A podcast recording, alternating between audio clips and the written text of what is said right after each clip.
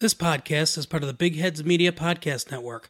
Go to bigheadsmedia.com for more great podcasts.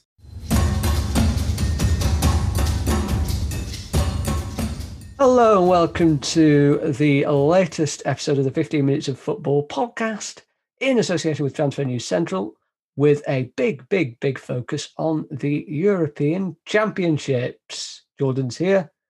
Hello, Euro 2020, we're focusing on.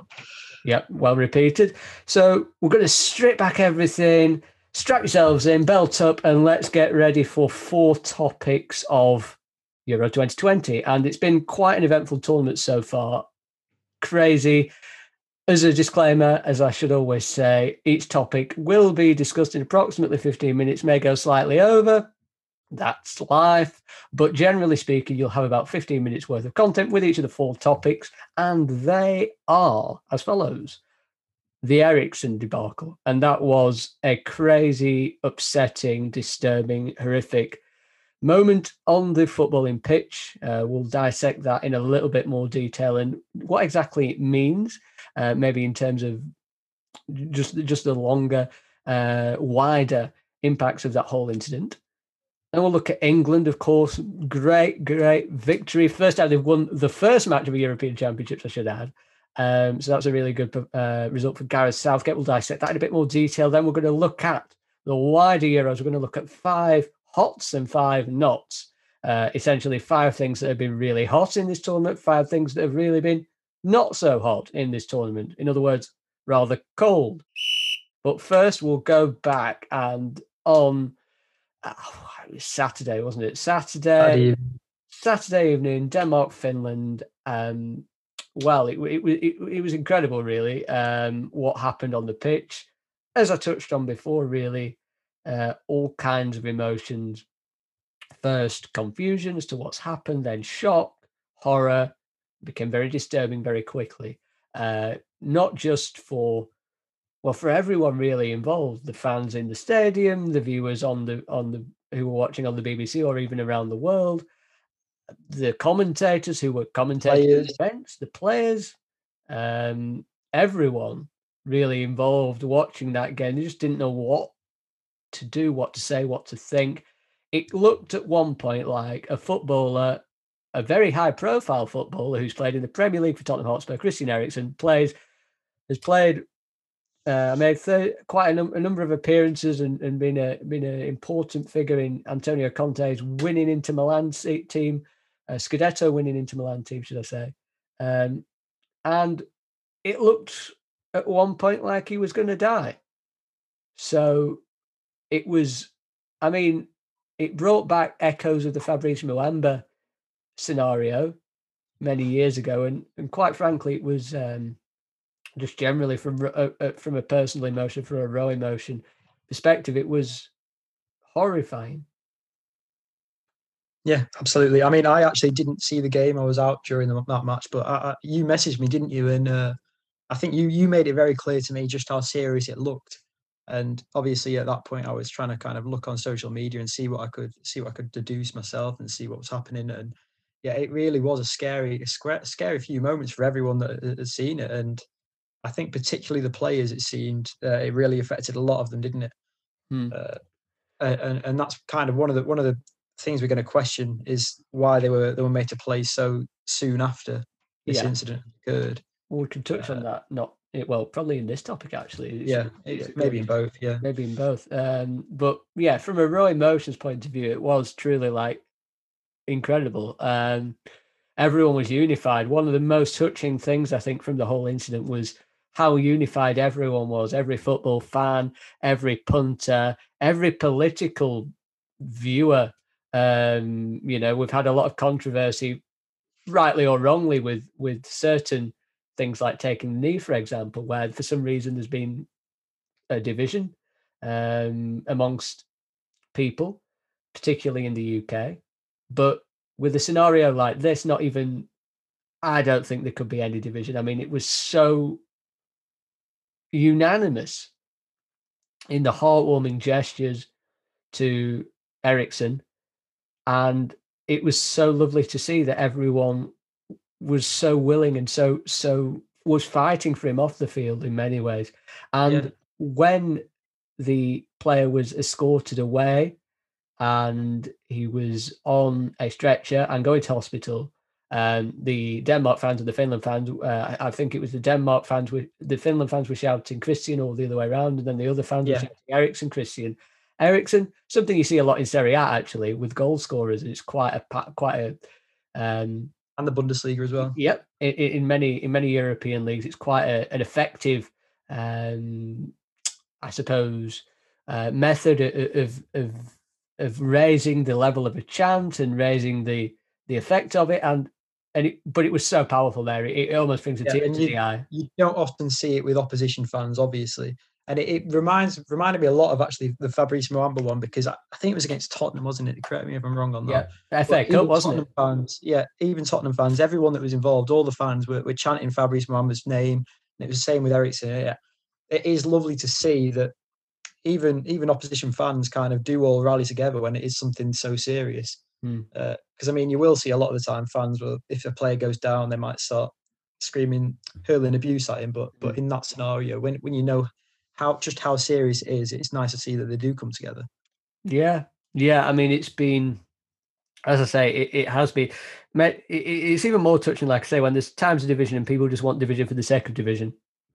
And um, you know, in an era of social media, in an era where everything's questioned, uh, again, uh, you know, we, we see it. We see it even on the field with, as I said, and I, and I do touch on things like BLM and think why, you know, is that such an issue for certain people uh, in terms of in terms of the symbol that it that it offers in terms of equality.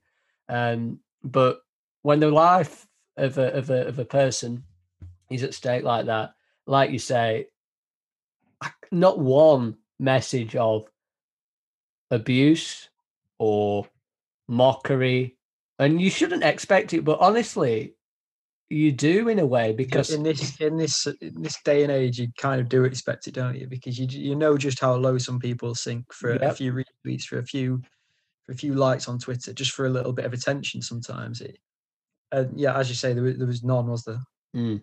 And yeah, and what what was so again, everyone, everyone, and I mean everyone watching, everyone seeing this live, everyone reacting to the events, the the reaction was so um powerful. And what was brilliant as well was so not too long after the whole incident with the and what I should say before we get to this is uh, credit Anthony Taylor for reacting to the situation quickly. The the referee, Very very quickly. credit to the medics for actually reviving a person who was going to die. Mhm. Um, credit to Casper Schmeichel for containing the situation, actually consoling Eriksen's wife, who again, Shaw as well.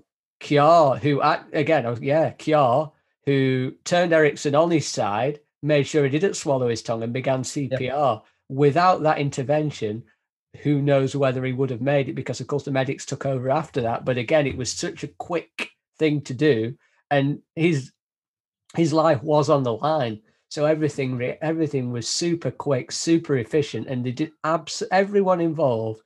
It, it was absolutely remarkable, and they, you know, the Denmark team could well be on the five hots. They, they're not going to be because it's beyond anything. It, it, it's it transcends the European Championships as far as I'm concerned.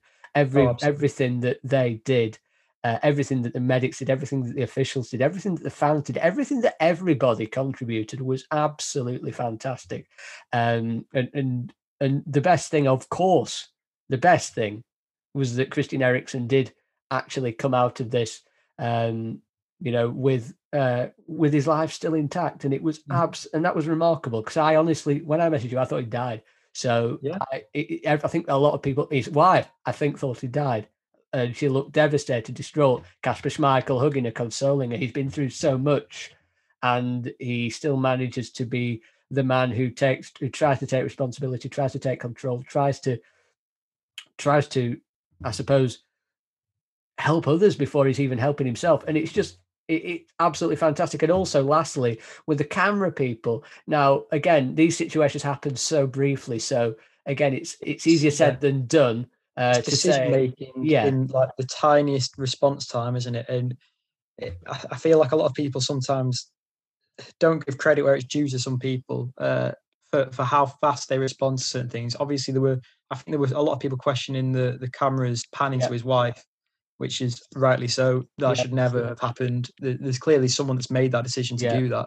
But generally speaking, I think they they did quite well with taking the cameras off him, cutting back to the studio. Well, it took a while for that. I mean, actually, social media was so angry with it. It took a lot. It took maybe 20, 25 minutes before they actually did that.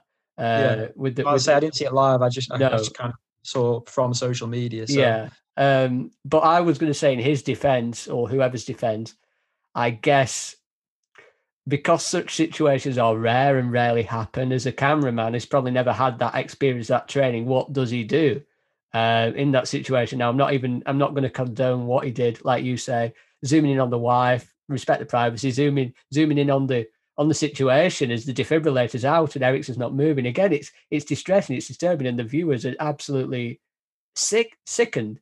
So again, you think this is disgusting. What's the cameraman doing, camera camera woman? What are they doing? But I suppose the situation's so unique in the sense, and they may be getting orders from from a director. Oh, absolutely. Will yes. So absolutely. it's it's difficult to throw all the blame towards the camera person. It's also uh, worth noting that really the feed should have been cut by maybe 15, 20 minutes earlier by the BBC because some of those scenes were incredibly distressing. They really did. Yeah. Um, That's yeah. I think that's the big takeaway that a lot of people had watching it was that they could have cut back to to the BBC, could have cut Earlier. it themselves earlier. Yeah. yeah. Because I think they were ta- they might have been taking world feed images, so I'm not 100 percent sure. But Mhm. you yeah, know, I think they will have been. But of course, Christian Eriksen coming out the other side, and another thing as well. We talk. I've talked about all the people that were were in solidarity and support, the footballers as well. Romelu Lukaku, I love you, Christy, uh, Chris, I love you. Really emotional. Heung-min Son as well. Son, Son did the same thing. uh, Harry Kane tweeted his tweeted his support. Other people tweeted their support. It's it really touching, brings a tear. It does. It made me very emotional. Everything that happened uh, in you know in his um in, in in support of him, and I'm sure he was touched by that as well. And and we believe Christian Eriksen's stable in hospital. He actually sent WhatsApp messages to Inter Milan and to to uh, to to Denmark as well.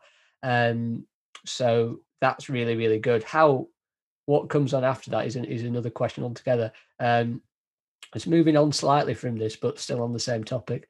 Uh, the whole decision, I suppose you touched on it slightly before, of UEFA giving them an option. Peter Schmeichel, uh, Schmeichel's father, uh, obviously famous Denmark goalkeeper as well. He said that UEFA basically gave them an ultimatum, which was play the game at half past seven, like they did, play the game the day after at midday, or forfeit the match Three which options. is which is shocking, really. Uh, and it also just it, shows the way. And it's a two pronged question.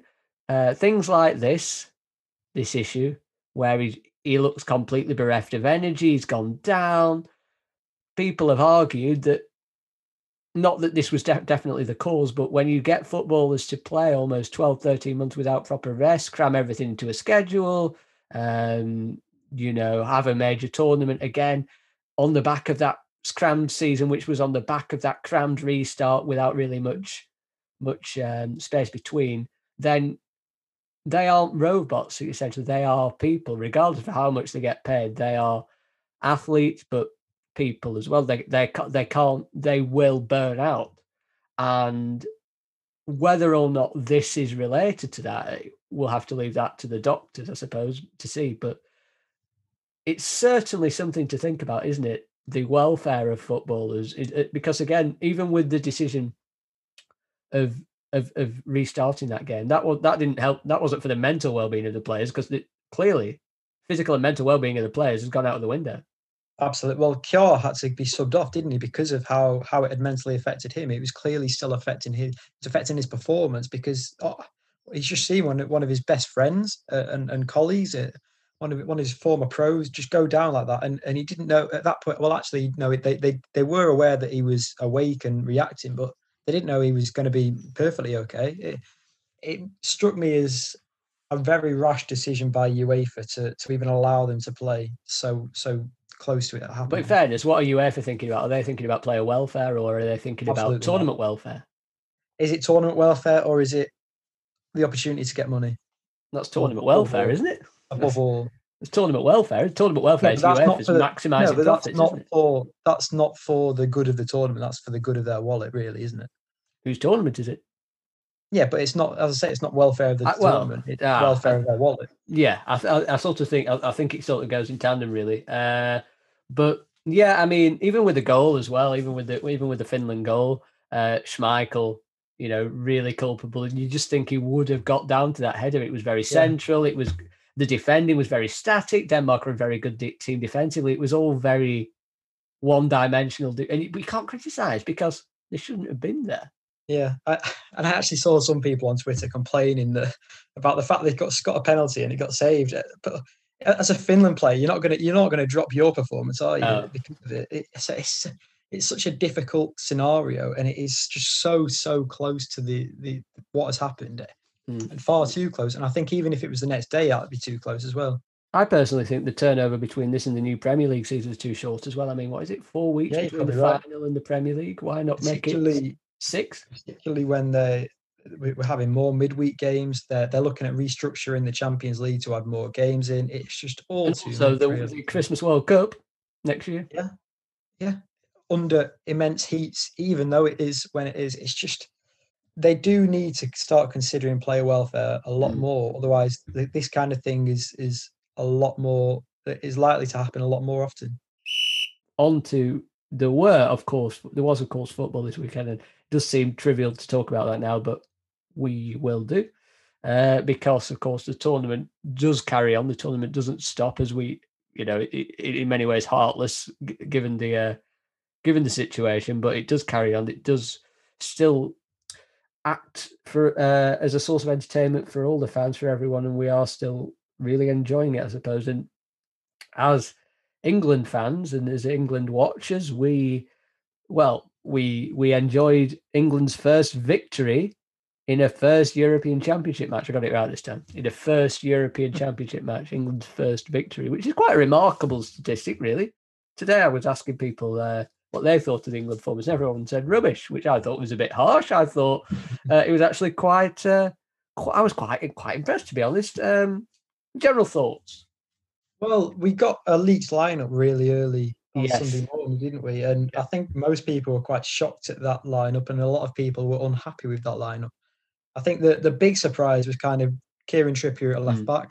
I mean, a lot of people were expecting Tyrone Mings to play. That was a little bit of a disappointment. And we're hopefully going to have uh, Harry Maguire fit for the next set of matches. Yeah, I, I think Kieran Trippier at left back was the big surprise. But other than that, I was quite happy with the team personally. And and I mean, he's such an experienced player. He's very capable on the ball. So there's no real kind of complaints, at least from my end, that he was playing. Mm. Maybe maybe I'd, I would have put Shaw in ahead of him, but it's not it's not the worst thing in the world. Chilwell as well, of course. Uh, two two left backs. Yeah, not even no San, no Sancho either. But Southgate, big game. Croatia obviously beat England in the last uh, in in the in their final World Cup match of twenty eight. No, penultimate World Cup match of twenty eighteen. Of course, went lost them third place, but after Belgium then. But that's less remember, I suppose. You say that was the only big call. I think there were four big calls, really. Um, of course, Trippier was a big call because he was at left back. He doesn't play left back for Atletico Madrid. He doesn't really play left back for any of his clubs. He's only played left back for England for Gareth Southgate. That was in the previous World Cup qualifiers uh, against Poland and maybe Albania. I, yeah, don't quote me on that, but I think definitely against Poland. And that was filling in, I think, at the time because I don't think at the time, uh, for whatever reason, England had the left backs available. But now they did. I suppose that was a bit of a surprise, given you've got two natural left footers, both of whom have had outstanding seasons for their clubs. Yeah, So that really came out of the blue. Of a strange decision, but he's won the match. I think that's one of those Yeah. decisions that had they not won the match, it would have uh, really come back to bite him. Well, yeah, I think I think the reason he, he talked about it and it did kind of work. Um, for starters, I think obviously he's more international tournament experience, and he's put him on that side because Mings doesn't have that. Mhm. So it's to give a bit of assurance uh, to that, and also uh, the Atletico right back, I believe, his his com- his competitor is also the, yeah, is also the Croatia right back. So again, to have Trippier on the pitch, he kind of knows because he's going to be attacking. He's attacking obviously down Trippier's side, and Trippier kind of knows him from his time at, at Atletico, of course. So maybe there's a bit of that. Yeah. Um, and generally it paid off. You know, again, it looked it, was it, it, it was a that was the biggest move, and I think that paid off massively. Really, because the defense looked really, really assured. Mings looked really, really good. Mings was another one being questioned. Looked really, really solid. Dealt with every ball into the box, calm on the ball. Uh, we of course know that Tyrone Mings struggles against pace, and he didn't really have much to deal with. So he, and he did really well. And him and Trippier seemed to have that side down to a T. Um, other two ones that I, so I said four big ones. Raheem Sterling, that was a big one because people wanted Grealish. For me personally, I wanted Sterling to start just because I think he's he's such a great player. Obviously, people people have suggested maybe not because of his form, but if you look at him as a player, I think it's no real big surprise that he starts. But no, yeah, Grealish maybe on the left side mm. uh, with Sterling on the right could have been an option. So really, I think the big the big kind of question for Southgate was: is he going to play Foden or Grealish? Because mm. they're kind of the more similar player, aren't they? Mm. But a lot of a lot of lineups before they were all Foden, Grealish, Mount, Foden, Grealish, Mount, and obviously Sterling offers something a bit different. He's faster. He's more He's going more in behind, running behind, isn't he? Yeah, which I think is the, the key thing that Southgate wanted. And that got the goal, of course. So he scored the goal. He played quite well across the game. Every one of the players played quite well. The fourth one was man of the match for me and for many, Calvin Phillips. Now, Calvin Phillips was really interesting because when you look at the team, it looks like a 4 2 3 1 with Phillips and Rice, like it had been played in the qualifiers. That's basically how it was played. But in this game, he was playing like an advanced number eight in a 4 3 3, just like Mount was. And he was pushing high up, tackling high up, playing the ball effectively in forward areas. And he was outstanding. And it was it was quite a contrast to his Leeds performances under Bielsa, where he's sitting in front of the back three. The anchor, isn't Declan Rice, who was the anchor. Mm-hmm. Um, and I think it worked really well because obviously Croatia's midfield, you've got Brozovic, Kovacic, and Modric. And Modric is obviously very good on the ball, but Kovacic and Brozovic, they are they're bulldozers, they're warriors, they're hard men.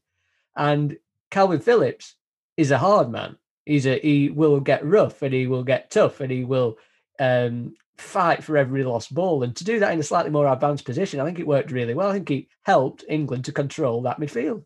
Um, obviously with Rice in, in behind covering him, he knew that he had an effective defensive midfielder who could sweep up if the ball got past. And Mount, of course, did really well as well as an eight in that position as well. Now, I think sometimes it did go back to a 4 2 with a double pivot uh, when England were less press intentioned. And it was a very hot day, I think, at Wembley. It's 28 degrees, so they couldn't do it for the whole game. But Phillips, outstanding because I think a lot were questioning that. You got Bellingham, you got Henderson, there is no way that Phillips cannot start the next game and cannot be on that England team sheet. When you're playing a bigger team, you want someone to do that dog work, doggy work. You want someone who's able oh. to pass a ball. And I think yeah. he's a shoe in. I think well, I think it, it really does work well with him and, and Rice in that dynamic because Rice is also pretty good going forwards. Uh, obviously, Calvin Phillips, as you mentioned, did well. He got the assist for the for the goal as well. Uh, but Rice is also good going forward. So what you've got with having Phillips in that number eight position that you maybe don't get from the, the other players, the other the other options we have, is the fact that if Rice does get forward, Phillips can drop into that role. So mm. so there's a little bit more fluidity amongst that uh, with Phillips there. And I agree. I hope he does start in the next match. I think alongside that, you mentioned that the, the, the Croatian midfield is particularly strong. Mm. And I think that his ability to press is above that of any other player, in even in the England team. Mm. And, and that's a lot of that is down to Bielsa and the, the way that Leeds play. I, I, I, can imagine that if you play a lot of murder ball under Bielsa, you're, you're going to turn into a pretty good pressure. Yeah. I mean, the, the press stats are off the charts. Most sprints, uh, average yeah. uh, and, and, and further sprints, a lead by a mile. You know, you see a, there's a graph by the Athletic, and they are miles ahead of everyone else it, it's scary. It looks like it's a fake graph, but it's not. It's real. Yeah, um, it's a bit like the uh, the top right Messi's that you sometimes see, where Messi's always in the top right. Leeds are always in the top right for these stats. Yeah, it, yeah, um, and and it was a masterstroke really because I think that again there were there were a lot of there are there's obviously there's the natural left backs, the obvious alternative to Trippier, and then you've got Ben White, who's the sexier alternative to Tyrone Mings, and you've got a lovely tongue.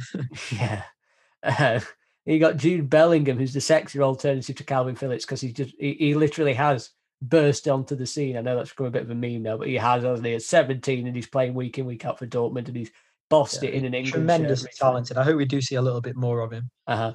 and then Sterling, of course, not been playing regularly for City for a number of months now. So there were there was calls for all of them. They were all very much. I mean, some of them weren't even 50-50 calls. Some of them.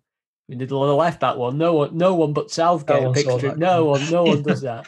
But it worked, smashing. It worked brilliantly well. And like Gary Neville said, actually, um, we all like to think we know who should be picked, and we all say, "Oh, it should be the players on form." But if you're the manager, you're going to pick players who you can trust, aren't you? Naturally, you're going to pick players who've built that relationship, built that trust, who you know, uh, who you see in training week in, week out. Well, not week in, week out, because you can't. Exactly, that's the point. So you're going to pick the players you can trust because you can't see the players week in, week out, and that's probably why you see the likes of Trippier getting involved, even even at left. That's probably why you see Sterling because he's been a he's been consistently good for England for Southgate for for a period of time. That's why we see Phillips because every time he's put on an England shirt, he's given a decent account of himself. So there is a I think there is method in sticking with what you particularly when you go to tournaments. So yeah. you want to know what you're going to get because the scrutiny is so high. You know, you need to have you need to feel trust, don't you, with the people on the pitch. Oh, 100%. Yeah, 100%. And and as you say, I, I really do hope that we see Phillips uh, play again and, and keep his place in the next few games. Uh, I don't know what you think about Trippier. Do you think he'll he'll keep his place at left back, or well, somebody else? Do, do, yeah, I, th- I think. Um, of course, obviously, for, for time bound relevance, this will go past Scotland game, so we don't know. I mean, it maybe if you listen to this after the Scotland game, you probably see it as like a uh, an oracle of some kind. If I can maybe try and predict the entire eleven, probably won't do that because oh, yeah. that's a fool's game. yeah. Um, but if I was thinking now, you know, the the the for me, I thought it was a. Re- I know people are skeptical. I thought it was a really solid performance against a decent Croatia team, albeit not one as good as as a few years as 2018 because no Rakitic. They lacked that midfield um, dynamism because it was just Modric. I don't think Kovacic and Brozovic were as good on the ball, and they missed Rakitic's presence too. It was all Modric. So you get Modric out of the game, you stop Croatia. Before you had Rakitic who could do it. Mandzukic, threat, just an absolute. That's a little bit of a disservice to, to Kovacic and Brozovic. I think they're both good on the ball. They're just maybe not the level. That's what, uh, that's what I mean. Yeah, I, I, think I think they, they did. I think I, what I mean by that is that their midfield will outplay the majority of teams at the Euros. Yeah, uh, both, yeah. Both of the teams in the group, I would imagine. But when you consider how Rakitic and Modric could dominate games, I don't think Kovacic does dominate games of this Khaled standard to yeah, the same yeah, standard. And obviously, Mandzukic was just an absolute nuisance as a striker, and they they just lacked that that that um I think definition in attack. Obviously, you've got Rebic and you've got other players out there who can certainly deliver. But Mandzukic was just an absolute nightmare for anyone to deal with, wasn't he? And generally, I think the team, that team, the, the entire Croatian team, is just mm. kind mm. of aging a little bit too much. Mm. This creeps really starting to show. I mean, the fact that Vida's starting, he was too old at the World Cup. Yeah. So the fact that he's still starting, it's just no Subasic either in goal. Hmm? No Subasic yeah. in goal. No Lovren, but he was he's still in the squad. But you know, wasn't available for that game. So mm. were it was weaker. I feel like the general consensus from that game, England was stronger than 2018 by a distance. Croatia were weaker. Yeah. Uh, but it was still quite. I mean, it was a one-nil game. It was a comfortable one-nil game. England never really looked like conceding. It was it was con- controlled performance, um, and I think I, I was I was quite impressed with how they managed the game. I really was. Um, and you you just to answer your question from before, I think if I was guessing, I would expect Southgate to almost go with the same 11 against Scotland because the, really? the vibes are high. I don't think Maguire will be back. You don't want to tinker too much on the left now. Mings is there, and he's just he's sort of happy with Trippier as his as his pal in at left back. Yeah, um, yeah but, I think it's it's different. It changes whether Maguire is fit or not, doesn't it? The one thing I would mention though is that Scotland played today, and they, they played with a lot of width, and they look quite dangerous down down the wide set areas, particularly the mm. left, maybe not so much the right. Mm. Uh, so it's, it's less of a worry for Trippier on the left. Mm. But that is maybe one concern is that as he's got a weaker left foot, it, it mm. might be an issue if they are uh, driving down the, the, the, the, really wide areas. Mm, possibly, and they do play with the wing backs, although Robertson will be on Walker's side, so that's the main yeah, threat, isn't it? I would say. Tierney wasn't available for uh, Scotland in, in the game against Czech Republic, and uh, you know how much I love Tierney, and I think he will add a bit more to them if he does play. It's a shame him. they've lost the, they've lost the best player. Yeah, but just to just to sort of just to sort of pre preempt, Uh, possibly, if England do beat Scotland, it is an if because they are. It will be an interesting battle, and results go the other way. I mean, uh, well, for starters, if England have six points, they bet they are through. Um, 100%. now, in that situation, given all I've talked about about um, you know fatigue and whatnot, I would play an entirely different eleven in the fight in the final third in the third game against uh, Yeah. the Czech Republic. I mean, not just four changes. I would change all eleven players. Possibly keep Mings in because if Maguire's going to come back, possibly. But I, other than that, experience, 11, 11 players. Yeah. Uh, well, I think it's quite interesting, really. I won't go into too much detail, but the, like the game theory of if you what how d- if you do win the first two games, Mm. then you can start thinking about who's going to come come through in your group and how many points they might be on. So England letting say say say England let the Czech Republic win, that'd put Czech Republic on six points. Mm. That could then knock out another team, Croatia another team in third. It- it's- it's Croatia. I'd be surprised in that as well. I would. Yeah. Six points. Six points. Yeah, six points would basically be three, wouldn't it? Yeah, they'd be through. Yeah, yeah. So yeah, no, third place thing.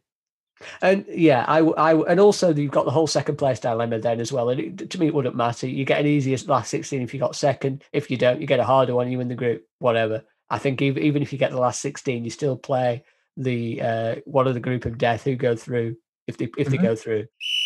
Hot five, and the not hot five, the not, the hot five. First of all, it's the hot five. So, uh, hot five for the Euros. This is discounting England obviously for, for respectable reasons, Eriksen and the whole thing that transcends the hot five that he's alive and well. That is meta. That's on another level.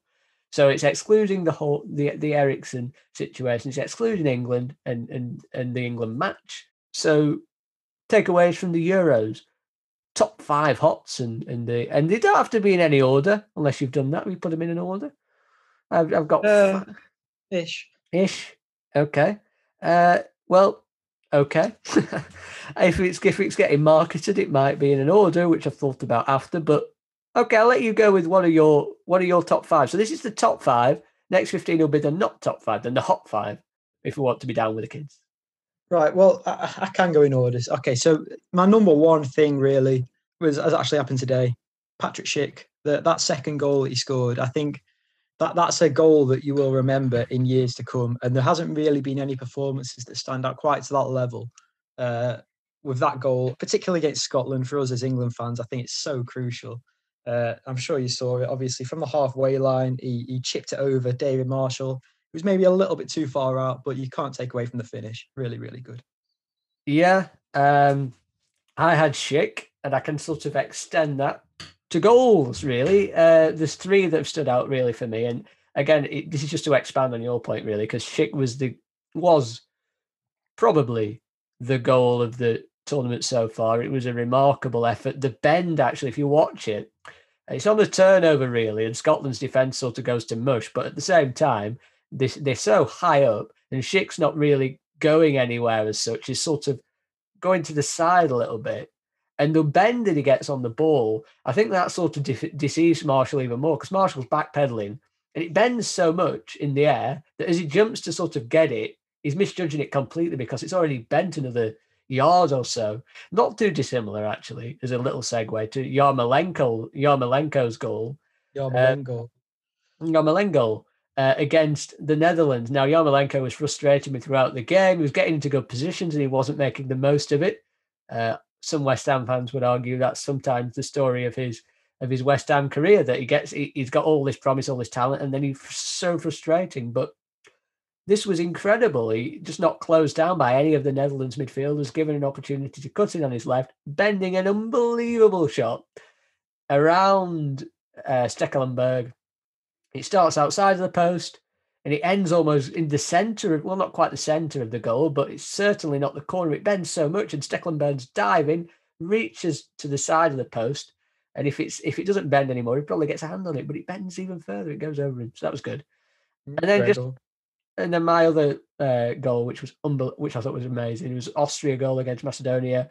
Uh, Conrad Lainer uh, coming in from uh, the wing back position really effectively. Sabitzer with an unbelievable driven pass, uh, cutting out the entire Macedonia defense. Then Lainer coming in, it looks like it's it's going such speed, and it, and it could easily skid off the pitch. But he gets in just before it goes off, hooks the volley right back across the goalkeeper, and it, it, it's a very, very yeah, it's a beautiful finish. It wasn't even goal of the day. You'd argue that was Yarmolenko, and a day later, both of them were kind of outdone by by um by Schick. But I'll put there instead of saying Schick and going the same with you, I'll say top quality goals from one, one of my uh, Yeah. one of my uh, top five. And there's been three. Well, there's been more than three, but they're three standouts. Yeah hmm Have you got another one? No, I, I think we take turns, don't we? It's democracy. Well, yeah, I mean, I went with mine, but yeah. Uh, I think my best individual performance so far that I've seen, at least, has been Romelu Lukaku against Russia, two goals. And I mean, I, I think the main reason I'm saying this is because I love the guy. I think he's such a top, top striker. And by performing so well on the international stage, which he has done consistently, I think he's really cementing his way into the top five strikers in the world. And I I think that he's two well taken goals, maybe maybe the first one gifted to him slightly, but two great finishes and a, a great overall performance. Yeah, I think he, he- There was a debate: is he in the top five in the world? Um, very possible that he is. Um, yeah, it, there's so many. Three. He's he's right up there. There's so many top levels. It's it's difficult. I think he was excellent against Russia. Again, I think Russia helped him out a little bit. I actually think the goalkeeper could probably do better on his second, and then the defender could certainly do better on his first. But um, he did do he did do particularly well actually. I was only in Ari whether to put Lukaku in actually. Uh, I do have him half in, but maybe just to to to um to mix it up, I'll go with my uh, with my backup uh, option because I have six, uh, and I'll go for a player who I think uh, you know I I, I thought oh smashing it. Uh, that's Goran Pandev, um, North Macedonia, uh, came into this tournament uh, for the first time in their in their history, and uh, Goran Pandev, um, their most high profile player by a landslide.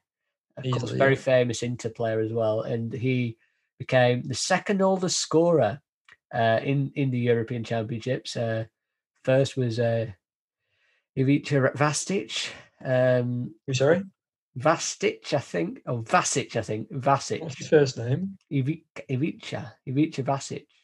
It's Okay. terrible pronunciation. But that was for Austria against Poland. Uh, Vasic, Vasic. I'm going with Vasic against uh, Austria against Poland. Apologies to Vasic. Uh, it was probably I can't even say that's before my time, but he was uh, he was 38 when he scored. Uh, of course, Pandev's I think is 37 still, so not quite got the accolade for the for the highest. But it was but it was so lovely to see. I mean, it, it was handed to him on a platter. The Austria defense was awful, but I'm going to give it to Pandev, but I'm also going to give it to Macedonia as a, as a double act because Macedonia, uh, North Macedonia, they're coming in as rank outsiders. No one expects them to do well. They actually beat Germany in World Cup qualifying, which people seem to forget. But it was a very, very big flukish result, and they were rank. They were not expected to do anything against Austria, and they had a really, really good go. I mean, Austria got one three one, uh, but they only won at the end. They only won at the end, um, and it was for me. They they gave such a good account of themselves. They really, really did.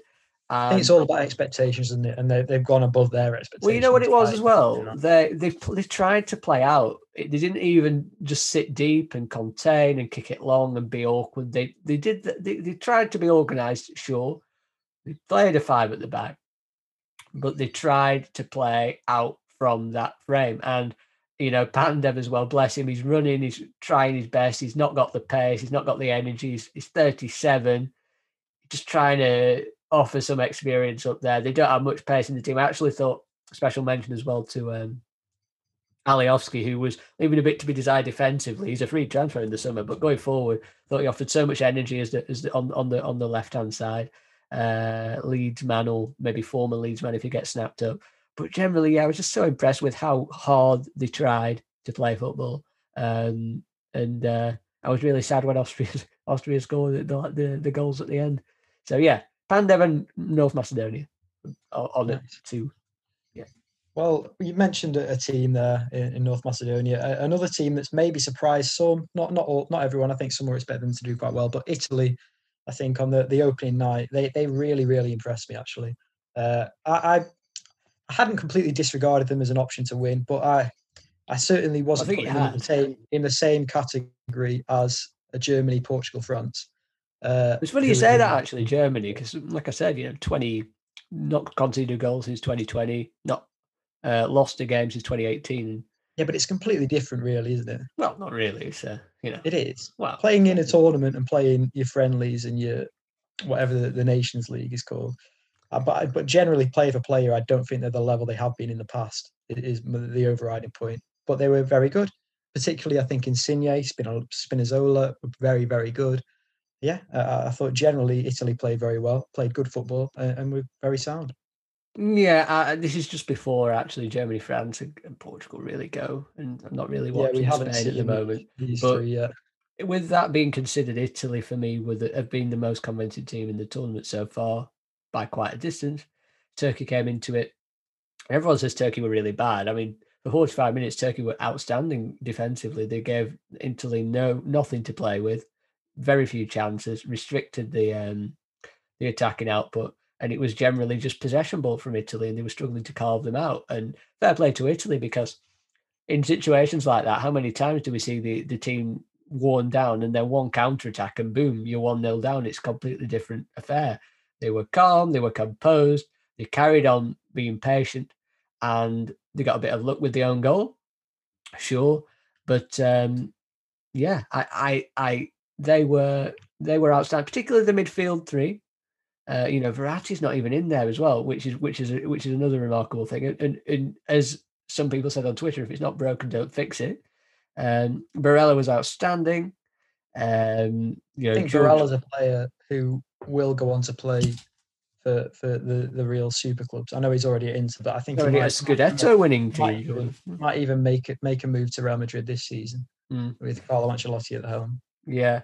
Well, you know, yeah, I, I touched Barella, you know, Jorginho and Locatelli as well. Locatelli coming in for for probably Verratti. I mean, you'd argue, uh, well, as many did argue, why would you why would you change that up? They were so dominant in the press, in the in the possession distribution. They were outstanding. And uh Spinazzola as well, you touched on him before. Absolutely for me, my man of the match. He abs- and he was a right footer at left back, and he absolutely dominated that side. He absolutely I dominated. that's when it. Trippier started. Maybe, maybe, uh, maybe I Southgate. think he's very much a very much a winger who's been turned into a left back uh, for, for the for national team. So and it worked really well because Turkey yeah. was so deep.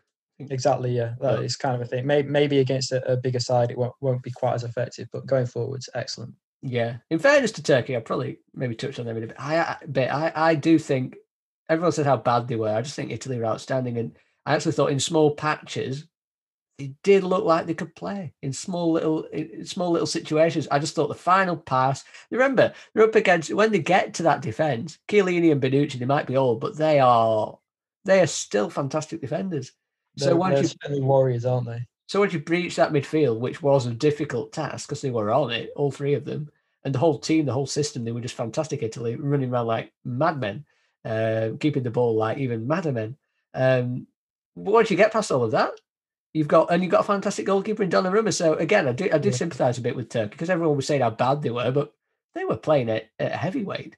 Yeah, it's sometimes difficult, isn't it, to kind of make assumptions after the first match. Might have to wait until they've played another side again, just to, Oh. just to kind of just see what, what level each of these sides are at. Yeah, pe- people still make assumptions there, don't they? Um, Yeah. They really Do you do. have another? Yep. Uh, Finland. Now it I don't think this is in poor taste because it's not because I feel sorry for the Finns because of all, of all the times the first European uh, tour, European Championship win in their history, um, and and obviously it's happened in such a, such traumatic circumstances that will probably never be remembered for Finland's win. Now even the goal they scored, even even the goal they scored, you'd argue again as I, well. I touched on it before. It was it was sloppy defending. Schmeichel probably should have saved it, but again, it's really really sad because the poor poor Poggio who heads the ball in, he's he's he's not going to you know even, even when he wanted to sell, he wanted to jump, he wanted to celebrate, he Yeah. wanted to rip the roof off the stadium, which already is off, but he couldn't because there was a there was an understanding that he probably might not have scored had it, or or or at least he might have scored, but he didn't want to overdo it, knowing knowing what had just happened on the pitch. It was it was just completely almost null and void then. But we've got t- taking all that aside, as hard as it is, it's unbelievable achievement from Finland to do what they've done. Yeah, They are a point away, and against a bad Russia team, which they could, you know, an aging, old, haggard Russia team, they could get to the last sixteen of the European Championships. Yeah, a Russia team that isn't running quite as much as they did in the World Cup. Uh, we won't go into too many reasons why. Uh, no, another one of my hots was actually Hradecky. Uh, obviously got the penalty save, which again you can argue maybe would that have happened. It's so difficult to say that, but it was a great performance, a great penalty save, uh, and yeah, as you say, Finland as a whole were, were very, very good. Yeah, number five, big game, Netherlands Ukraine, outstanding. Way we want to see the football being played. Uh, not much to say really, other than it was uh, cataclysmic defending from both teams. It was one of those games. The systems, as Gary Neville said, went out of the window. But what a game! What an absolutely wonderful watch uh, in terms of an entertain from a pure entertainment point of view. Do Netherlands convince me? Not in the slightest. Uh, do you, you? I was slightly disappointed with Ukraine. I thought they should have took more advantage of the whole situation, but they didn't on the basis of that game being just a game, I thought was really good. And also Bushchan from the Ukrainian goal. He was absolutely world class in the first half. Everyone saying sign him up. And then in the second half, his brother came on, his twin brother, because it was a completely different performance. Definitely at fault for two goals, possibly could have saved all three. So it was a disaster for him, but um, brilliant, brilliant. Everything you want in a game. Wonder goals, defensive mistakes, end to end like basketball, goalkeeping errors as well uh, come back from 2 0 down to 2 2, and then it's switched again. So that's number five for me. And I missed it for work. Gutting. Anyway, we're short on time, so my last one is, is kind of a, a short one. Robin Olsen today, tonight. The match is currently ongoing as we say this, so I can't I can't say say it for a fact, but it's currently nil nil, and he's had an absolutely fantastic game. Some amazing saves, particularly in the first half. That that that sums that up really well. Uh, lots of lots of good things really from this tournament. Uh, maybe not so, lots of disappointing things. Okay, the five not hots, the five not hots. Yeah, I mean, where do we start here? I'll go with uh, I'll go with my first one being home nations outside of England. So we've had Scotland, we've had Wales, who currently at present both lost their well, Wales drew their opening home game. Now people say, "Oh, you can't say that about Wales." I just, I don't know. There, there was so much euphoria about the um, the what they did at, at the at the last Euros. Uh, you know, Hal Robson, Kanu, Sam Vokes from my team, that wonderful win against Belgium, uh, and the energy that they played with, and the the the fire in Gareth Bale's belly, and honestly, they played Switzerland. They could have lost four or five one. You know, it wouldn't have been uh, unfair if they'd have lost four one. Switzerland were dominant, and Bolo was excellent, um, and, and and probably could have had more. You know, he scored scored a good header, but you know he was, you know, as I say, he he he, did really well. Switzerland dominated, particularly in the midfield. I couldn't believe it when the manager Petkovic took off Shaqiri, who was causing all kinds of problems, brought Zakaria on, great defensive midfielder, but completely changed the uh, emphasis um, with with Switzerland. It gave gave Wales a bit of a route back in. Didn't look like they were going to score really. Then Guy Moore with it with a trademark header in the box gets Wales a point. Don't for the life of me know how they got a point. And to be honest, I, you know, Rob Page had come into a really tough position with Giggs not there. Um, Oh, absolutely. but I don't think they'll get another point at the Euros. They do look so short, and I don't think that's his fault. I just think that I just think there's too many players that the big players aren't playing enough. They don't look sharp enough. Ramsey's been injured for a large period of the season. Bale's not featured for large periods of the season. Two of the best players haven't really featured too much. Danny Ward was man of the match, tells you all you need to know, and he's not played for Leicester for virtually the entire season, only in a few cup games. You're not the unfair home advantage that they got a point. Well, no, no, no, no. That's another one. But home nations other than England, I think, is one of oh, so that's that's your okay. that- yeah, the one and Scotland as well. The so much endeavour, so much fight. I thought Scotland played well. You They know, did, but they they just probably lacked a deserved to punch. win. But they lacked a punch, and it's the opening. To you know, they don't go to these tournaments very often. They did play well. They fought so hard. It's just disappointing. Like you say, it's just disappointing that the, these opportunities don't come around very often. They missed a, they missed some good chances. Conceded a wonder goal, but realistically, that was probably the easiest game they were going to face in the group. I actually thought they were going to win. could have won. It just leaves Probably them on it leaves them on the risk of getting no points in a group. Um, you know, and they've got some good players there. They do, they really do. McTominay, Robertson Tierney didn't play, but he's there, of course, as well. Stuart Armstrong, John, John McGinn, Che Adams came on. Don't know why he didn't start. Obviously, that's actually that's actually my first note is Che Oh. Adams not starting because I Oh. think he's a, a level above uh, Lyle. I've forgotten his second name now. Lyle. Anyway, uh, I I just don't think that they're. Yes, that's the one. I just don't think they're the level good knowledge. that he offers. I was shocked too. Again, I don't think he's necessarily set the Premier League on fire, but he's, he's done quite well. So a good player. He's a hard worker, particularly in front two. and and problematic for defenders, very very quick, you know, and, and, particularly good at holding the ball up as well. So yeah, I think I was a bit surprised. Yeah, you, t- you brought me on nicely actually to unfair home advantage. To it's bizarre. I don't know how they picked this. Germany played all of their home games, all of their group games at home in Germany. England play all of their games at home at Wembley. The whole idea behind this tournament is it's to expand the tournament, isn't it? It's to give more supposedly it's to give more people the opportunity to attend football matches, I suppose, across the board. Unfortunately, I don't I don't, especially during a pandemic, it's even more stupid. But um, or maybe it's not because you'd argue that one country that does host it is a is a spreader. There's something about the country where it's held where people rally. ra- I I remember the World Cup in South Africa because it was in South Africa. I remember that. You know the uh, Vuvuzelas, finally in Johannesburg, Old Bafana Bafana. Bafana Bafana, Peter Drury. Uh, I remember things about the place. Arguably, the Euros, there's a bit less to choose from, I suppose, in the World Cup. But I like get the camaraderie around the, the, the time when it happens. I like that we all see all these new venues, we see all these new countries in a new light, some of which we've never seen before. You know, it gives it countries a new exposure. Probably helps. It helps the economy massively as well of that country the obvious advantage, unfair advantage it gives to certain teams playing at home in their own country, Germany, England being two off the top of my head that I know are- are playing it on the home country. I don't think it's particularly good anyway from the from the tournament's perspective itself. Aside from the unfair advantage, I like the host nation. I think it's all confusing and and no one can tell me a good reason why teams are playing at home. I No, this was why? this was actually one of my knots as well. Well, I think they were doing it for for the 60th anniversary. Boo. Uh, well, exactly, exactly. Uh, It, it doesn't make too much sense. I, although, th- I mean, there were arguments that maybe they should have held it all in one country because of COVID. But then it's a super spreader for that country, isn't it? Yeah, it's that's the thing. How do you work around it in that scenario? Because Yeah. there's a lot of countries that won't let let, let people in, and it, see, it does also seem a bit of a a little bit of a waste to kind of be traipsing around all of Europe when there is a, a, a pandemic on. I mean, some people like it. I don't. Don't like it. So They should have had it all in England. no, I don't know. It just just in any country really. I know Austria's hosted it in the past because you got the Netherlands. What a fantastic stadium that is. Uh, which we saw the uh, Johan Cruyff Arena in, in action uh, hosting the uh, Netherlands Ukraine game.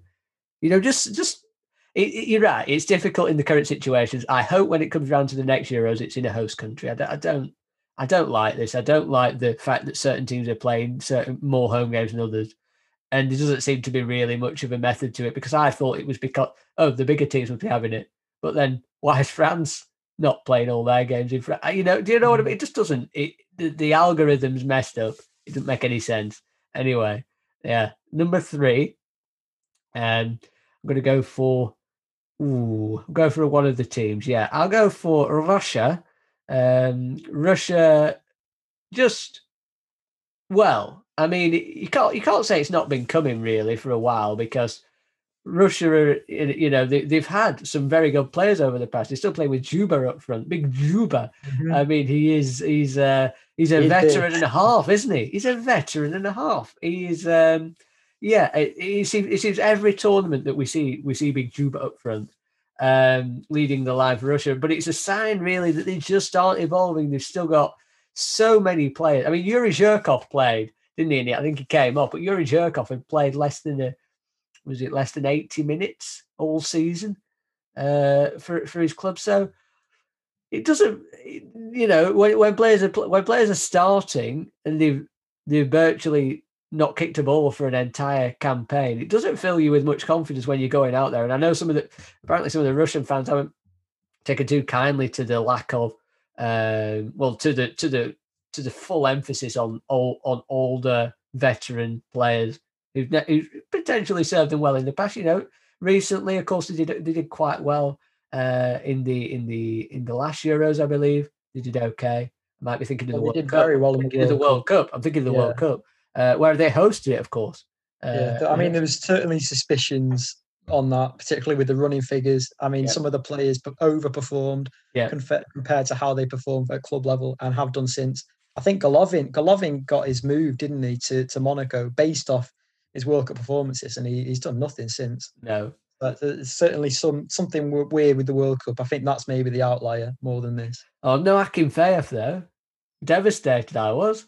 Akinfeev. Really, I was well devastated. I might be pushing it, but uh, you know, you're looking through the Ru- you look through the rushes, and it gives you it reminds you. It's a throwback to you know the old and the, the good old days when you could do what you want. No, I'm only messing, but um, these days. they do they do they do have me a, a, they, they're like a throwback team, remind you of the past. And uh, no, I can fail was like no, but Dzyuba, Dzyuba, Yeah, I, I saw him playing. I couldn't. and. Zhirkov started. Zhirkov, I was thinking Zhirkov, what you what you doing? But yeah, uh, just generally lethargic. They looked old. They looked tired. They looked weary. They looked Against a good Belgian team, though. against a good Belgian team that had injuries.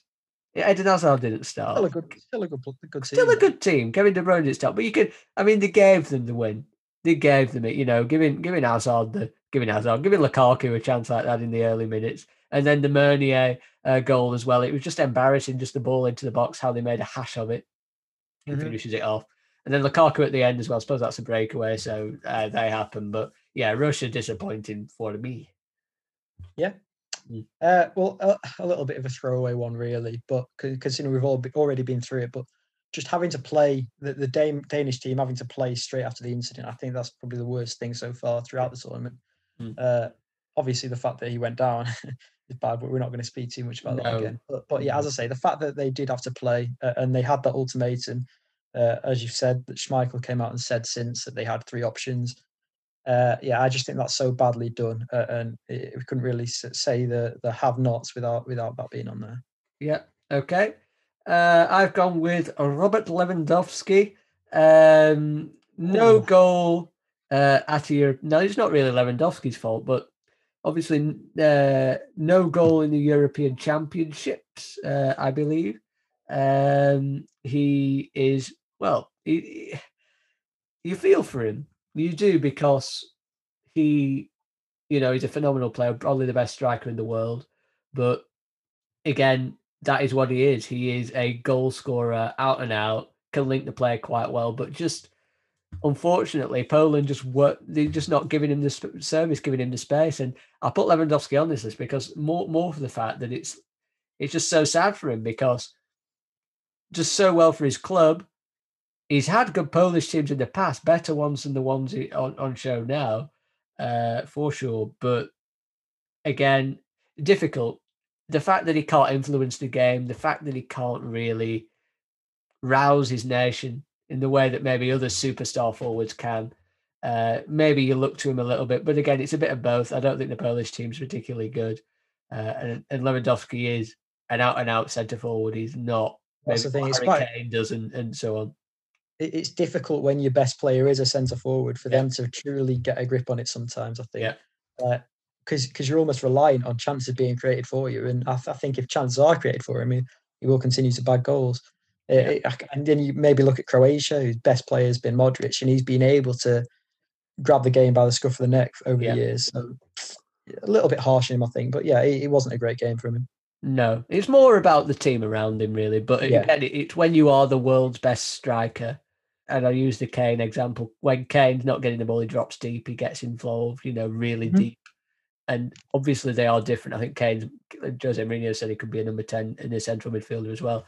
But again, I just suppose when you see these elite players, probably Lewandowski get into a world 11, you just think, can he drop deep? Can he do something? Can he inspire? Can he rouse Can his team? More? and he can't. But Mhm. that's not necessarily his detriment to him. It's who he is. It's what he is. You put him in a team with creators, he'll get you lots and lots and lots of goals. So maybe a bit Yeah. harsh. Uh, well, I already mentioned Che Adams not starting. Another one not starting was Gerard Moreno. Scored over 30 goals this season. And then you're starting Alvaro Morata, who's had not a bad season himself. He's an okay striker, but I think if you're scoring 30 goals, you should be starting, Mm. uh, particularly up front for Spain. Uh, they've not scored. It's been they've been held to a nil-nil draw against Sweden just Mm. now. Mm. I think it's a lot easier for me to put this on that on Yeah. that on the list, having uh, with them not scoring. But yeah, I, I would hope to see him start in the coming games because I think he's a really good player as well. Mm. Yeah, no, it's a fair point. I yeah, I suppose. Um, yeah, uh, yeah, it's. A, I suppose with Morata though, you get the you get the the link up. The you get that with Moreno as well, though. Really, he's maybe not quite the the number nine that's going to Mm. hold the ball up, but I think he's got good link up, yeah, and it's no, Spain it's- side that are going to keep the ball themselves anyway. Yeah. Again, uh, maybe a bit harsh for this one. I'm Going with the individual again, probably. I'm going to go uh, with uh, Bushchan. I think uh, in the in the Ukraine goal. Um, essentially, yeah, Bushchan in the second half. He again got he convinced everyone he should be on the summer transfer list because he did an unbelievable save. I think it's from Wijnaldum, uh, I think, and it was a rocket shot and it took a deflection. And he's going the wrong way and he gets a strong wrist to it and it's remarkable reflexes, remarkable strength in his left left hand. Makes a one on one save as well at one point, and I was it was it Weghorst was it Memphis? I'm not quite 100 percent sure to be honest with you, but he was really really good. And then you know in that second half, I don't. I just think his twin brother came in goal. I couldn't believe what what I was seeing. Um, obviously, the first goal makes a hash of the cross, and Wijnaldum finishes it well. Uh, Weghorst uh, with a prodded finish after some poor defending. He gets a big leg to the ball. I'm not blaming him for that really because the defense were all over the shop. But when you get a big leg to the ball, you probably want to divert it away from goal as opposed to into the top corner. And then when it gets to 2 2 and his team are on the up and the Netherlands are rocking, he did a ridiculous no, he wasn't looking. He, he played the ball wide all across the floor in his defensive third, straight to the Netherlands. Ball comes in. Dumfries comes in uh, from the other side, heading the ball. Into, it's, fairly central again. I think he can save it, really, but he shouldn't even be putting himself in that situation. Um, yeah. Yeah. In his second half performance solely. Yeah, yeah, that, that's fair enough. Uh, lastly, for me, you've already mentioned it quickly. Uh, Turkey, and that's maybe just because expectations. Again, we, we mentioned it before. It's all about expectations, really. And I was just expecting them to put up more of a fight. But as we mentioned, it was against a really good Italy te- team. Yeah. So hopefully Turkey can pull it out a little bit more. Mhm. Uh, but yeah, they were. I think they were disappointing for me because I, I was expecting them to play better than they did. Yeah, yeah. Well, I mean, I had Turkey there, but then when I, I, I realized in the in the previous section, I actually praised Turkey uh, and said that, so I couldn't really have them in here. So I thought, actually, we'll go to Bushchan. But yeah, no, that rounds that off. That's a, that's a summary of the Euros uh, in generally. Also, Copa America's going on right now, but it's too much going on right now, and Copa America comes on at unsociable hours, um, I which did is watch different. Brazil last night actually. You Good did? game. Oh, Well, I watched it for Richarlison until he got subbed off around sixty minutes. Ah, Quite a Ah, good what- performance. Oh well, good, good for you. Jordan can afford those unsociable hours with his uh, more Yeah. Well, I just finished work and Yeah. then oh, hard graft, was it? yes, actually. Oh well, there you go. Um, but anyway, I uh, I couldn't because I was I was I was up very early. So uh, that's just that's just the, the the faculties of life. Um, but be sure to subscribe and review, review nicely, give star ratings, give nice comments. That's that's really appreciated. Some lovely reviews on there um, thus far. Sometimes I don't always appear to me, but that's uh, that's the problem with technical issues uh, and and different regions of different platforms. It's all very confusing, but do subscribe, do review, and do follow at 15 Moth Pod, where Jordan will probably probably be answering those tweets. Uh, actually, if it's a DM, it's probably me because I'm polite and good with my grammar. Uh, if it was a, if it's a tweet, Hang it's on. probably You don't know how to use an apostrophe, mate. if if yeah, Mr. English degree. Mr. English degree. But if it's Jordan, he'll probably be doing tweets about polls. If they're good polls, it'll probably be mine. Or if you want to follow at the Johnny Bentley, then please do so. Uh, you know, good, good, good, good quality content on there as always. And please, please, please do enjoy the European Championships. We're living in crazy times at the moment. Enjoy the European Championships. Enjoy Copa America. You don't get this chance very often. We're getting it more often now. World Cup next next Christmas, but you get the drift. Enjoy, stay safe, keep watching the football, and keep listening to 15 Moth Pod and following my tweets. Thank you very much.